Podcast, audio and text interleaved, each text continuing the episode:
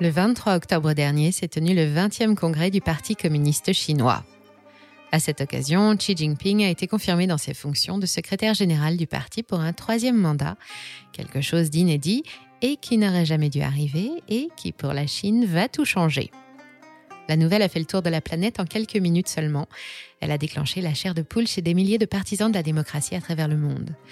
Mais en ce moment, c'est surtout la population chinoise qui est inquiète frappée de plein fouet par des décisions politiques liberticides et contre-productives, que ce soit dans la gestion de l'épidémie de Covid-19 ou dans celle de l'effondrement du marché immobilier, les conditions de vie en Chine se sont dégradées, les Chinois doutent de plus en plus de leurs dirigeants et beaucoup d'entre eux sont terrifiés à l'idée d'un renforcement des pouvoirs du président. Parmi eux, la Chine riche, celle qui a fait fortune à partir des années 90 et qui a vu la valeur de son patrimoine doubler sous les mandats de Xi Jinping. Pour elle, la priorité est de mettre l'argent à l'abri hors du pays, loin des yeux et du contrôle des autorités, et de le protéger de la dévaluation violente que subit le yuan depuis le début de la guerre en Ukraine.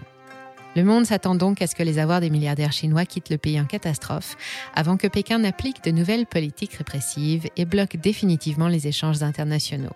On parle d'un exode massif, l'équivalent de centaines de milliards de dollars qui cherchent à s'établir en ce moment même sous des horizons plus cléments, un chiffre qui n'a pas manqué d'attirer notre attention, d'autant plus que cette situation s'est déjà présentée dans le passé et qu'elle a eu des répercussions économiques et financières dont beaucoup ont réussi à profiter.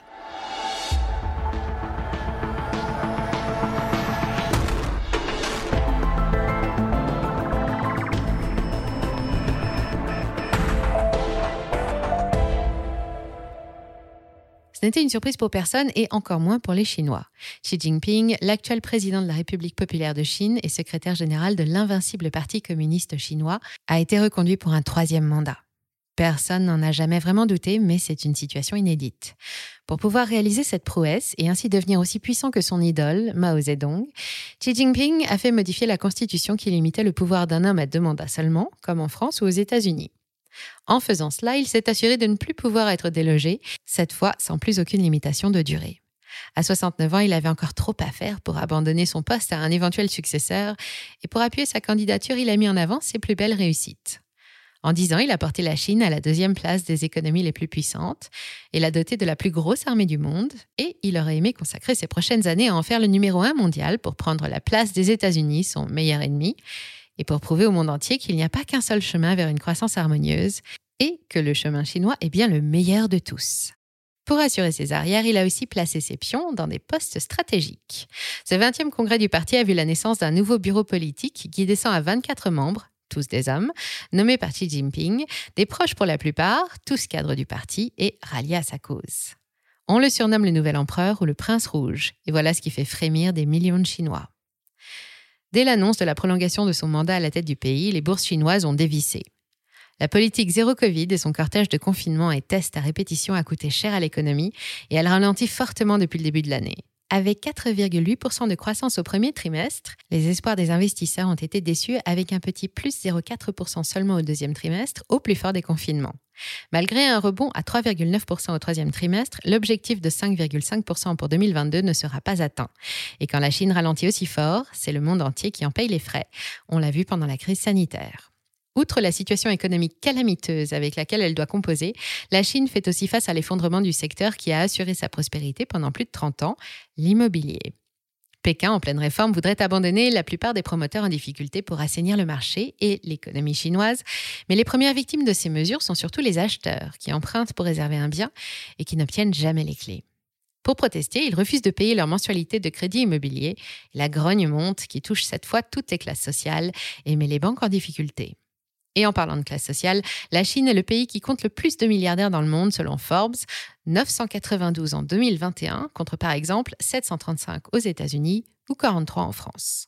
Être milliardaire en Chine était déjà risqué et avec le maintien du pouvoir en place, ça pourrait bien vite devenir invivable. En Chine, les ultra-riches vivent en permanence sous surveillance, comme tous les autres Chinois, me direz-vous, mais ici, c'est un peu différent. Quand on s'appelle Jack Ma ou Xiao Juanhua et qu'on dirige d'énormes groupes commerciaux ou financiers capables de faire de l'ombre au régime, on sait de quoi je parle. Les riches chinois ont une fâcheuse tendance à disparaître, surtout ceux qui critiquent un peu trop fort les actions totalitaires du gouvernement. Pour eux, le plébiscite de Xi Jinping sonne la fin d'une époque. Le président veut continuer de lutter contre la corruption qui gangrène le pays, un combat qu'il mène depuis sa nomination en 2012 et qui lui permet d'employer toutes les méthodes de surveillance, même les plus discutables, pour parvenir à son objectif. Le patrimoine des riches épargnants est menacé, d'abord par la situation économique. Avec la chute de toutes les places boursières de Chine, les 13 Chinois les plus riches ont perdu 12,7 milliards de dollars en une seule journée le 24 octobre. C'était la plus forte baisse depuis la crise des subprimes. Les décisions du gouvernement ralentissent l'économie chinoise et sur le marché d'échange, le yuan perd trop de valeur. Mais pire que tout, la plupart des investisseurs chinois soupçonnent que l'effondrement du yuan ne soit pas dû seulement à la conjoncture économique et à la montée en flèche du dollar. Dévaluation serait organisée par Xi Jinping, toujours motivé par ses objectifs de réforme et de désendettement, pour abaisser d'autant la valeur de la dette souveraine chinoise. Fondamentalement, ça ne change pas grand-chose, car les Chinois les plus chanceux n'ont pas d'autre choix que de regarder leurs actifs fondre comme neige au soleil en attendant de pouvoir les déménager. Il est donc plus que temps pour les ultra-riches de l'Empire du Milieu d'activer leur plan d'évasion avant qu'il ne soit trop tard et que quelque chose de fâcheux ne leur arrive à eux ou à leurs proches. Certains y sont déjà parvenus, mais ceux qui sont toujours sur place se préparent à affronter une autre menace qui pèse sur leur patrimoine. Parmi les réformes du gouvernement Xi, partisan d'un socialisme pur et dur, il y a aussi une plus juste répartition des richesses, autrement dit, une forte hausse d'impôts sur la fortune. Bref, le climat chinois n'est plus du tout adapté aux riches, surtout aux plus libéraux d'entre eux. On assiste à un véritable exode et des centaines de millions d'épargnants se démènent pour mettre en place de véritables plans de secours. Parmi les destinations à la mode, l'Europe, les États-Unis, le Canada, mais surtout Singapour. On la surnomme la Banque suisse d'Asie, car l'île de Singapour est célèbre pour garantir un parfait anonymat digne des banques helvétiques les plus exemplaires en ce domaine. Les cabinets de conseil spécialisés et les professionnels de la gestion de fortune qui y sont basés font état d'une véritable vague chinoise. Beaucoup de riches familles les contactent pour prendre des informations et demander de l'aide pour fuir. L'outil numéro un pour ça, c'est le Family Office, une structure intégralement dévouée à la gestion des avoirs et des flux financiers d'une ou de plusieurs familles fortunées. Une fois ouverts en dehors des frontières, les bureaux de Family Office reçoivent les capitaux qui peuvent ensuite quitter le pays librement ou y être investis. Entre 2017 et 2019, leur nombre a augmenté de 5% à Singapour, mais entre 2020 et 2021, ils ont fait un bond de 75%. À la City Private Bank ou à la banque Denton's Roddick, deuxième banque de l'île, on a constaté une hausse de la demande en provenance de Chine il y a déjà plus d'un an et on se demande combien de temps Pékin laissera les capitaux fuir avant de réagir. Comme je vous le disais au début de ce film, la situation s'est déjà produite.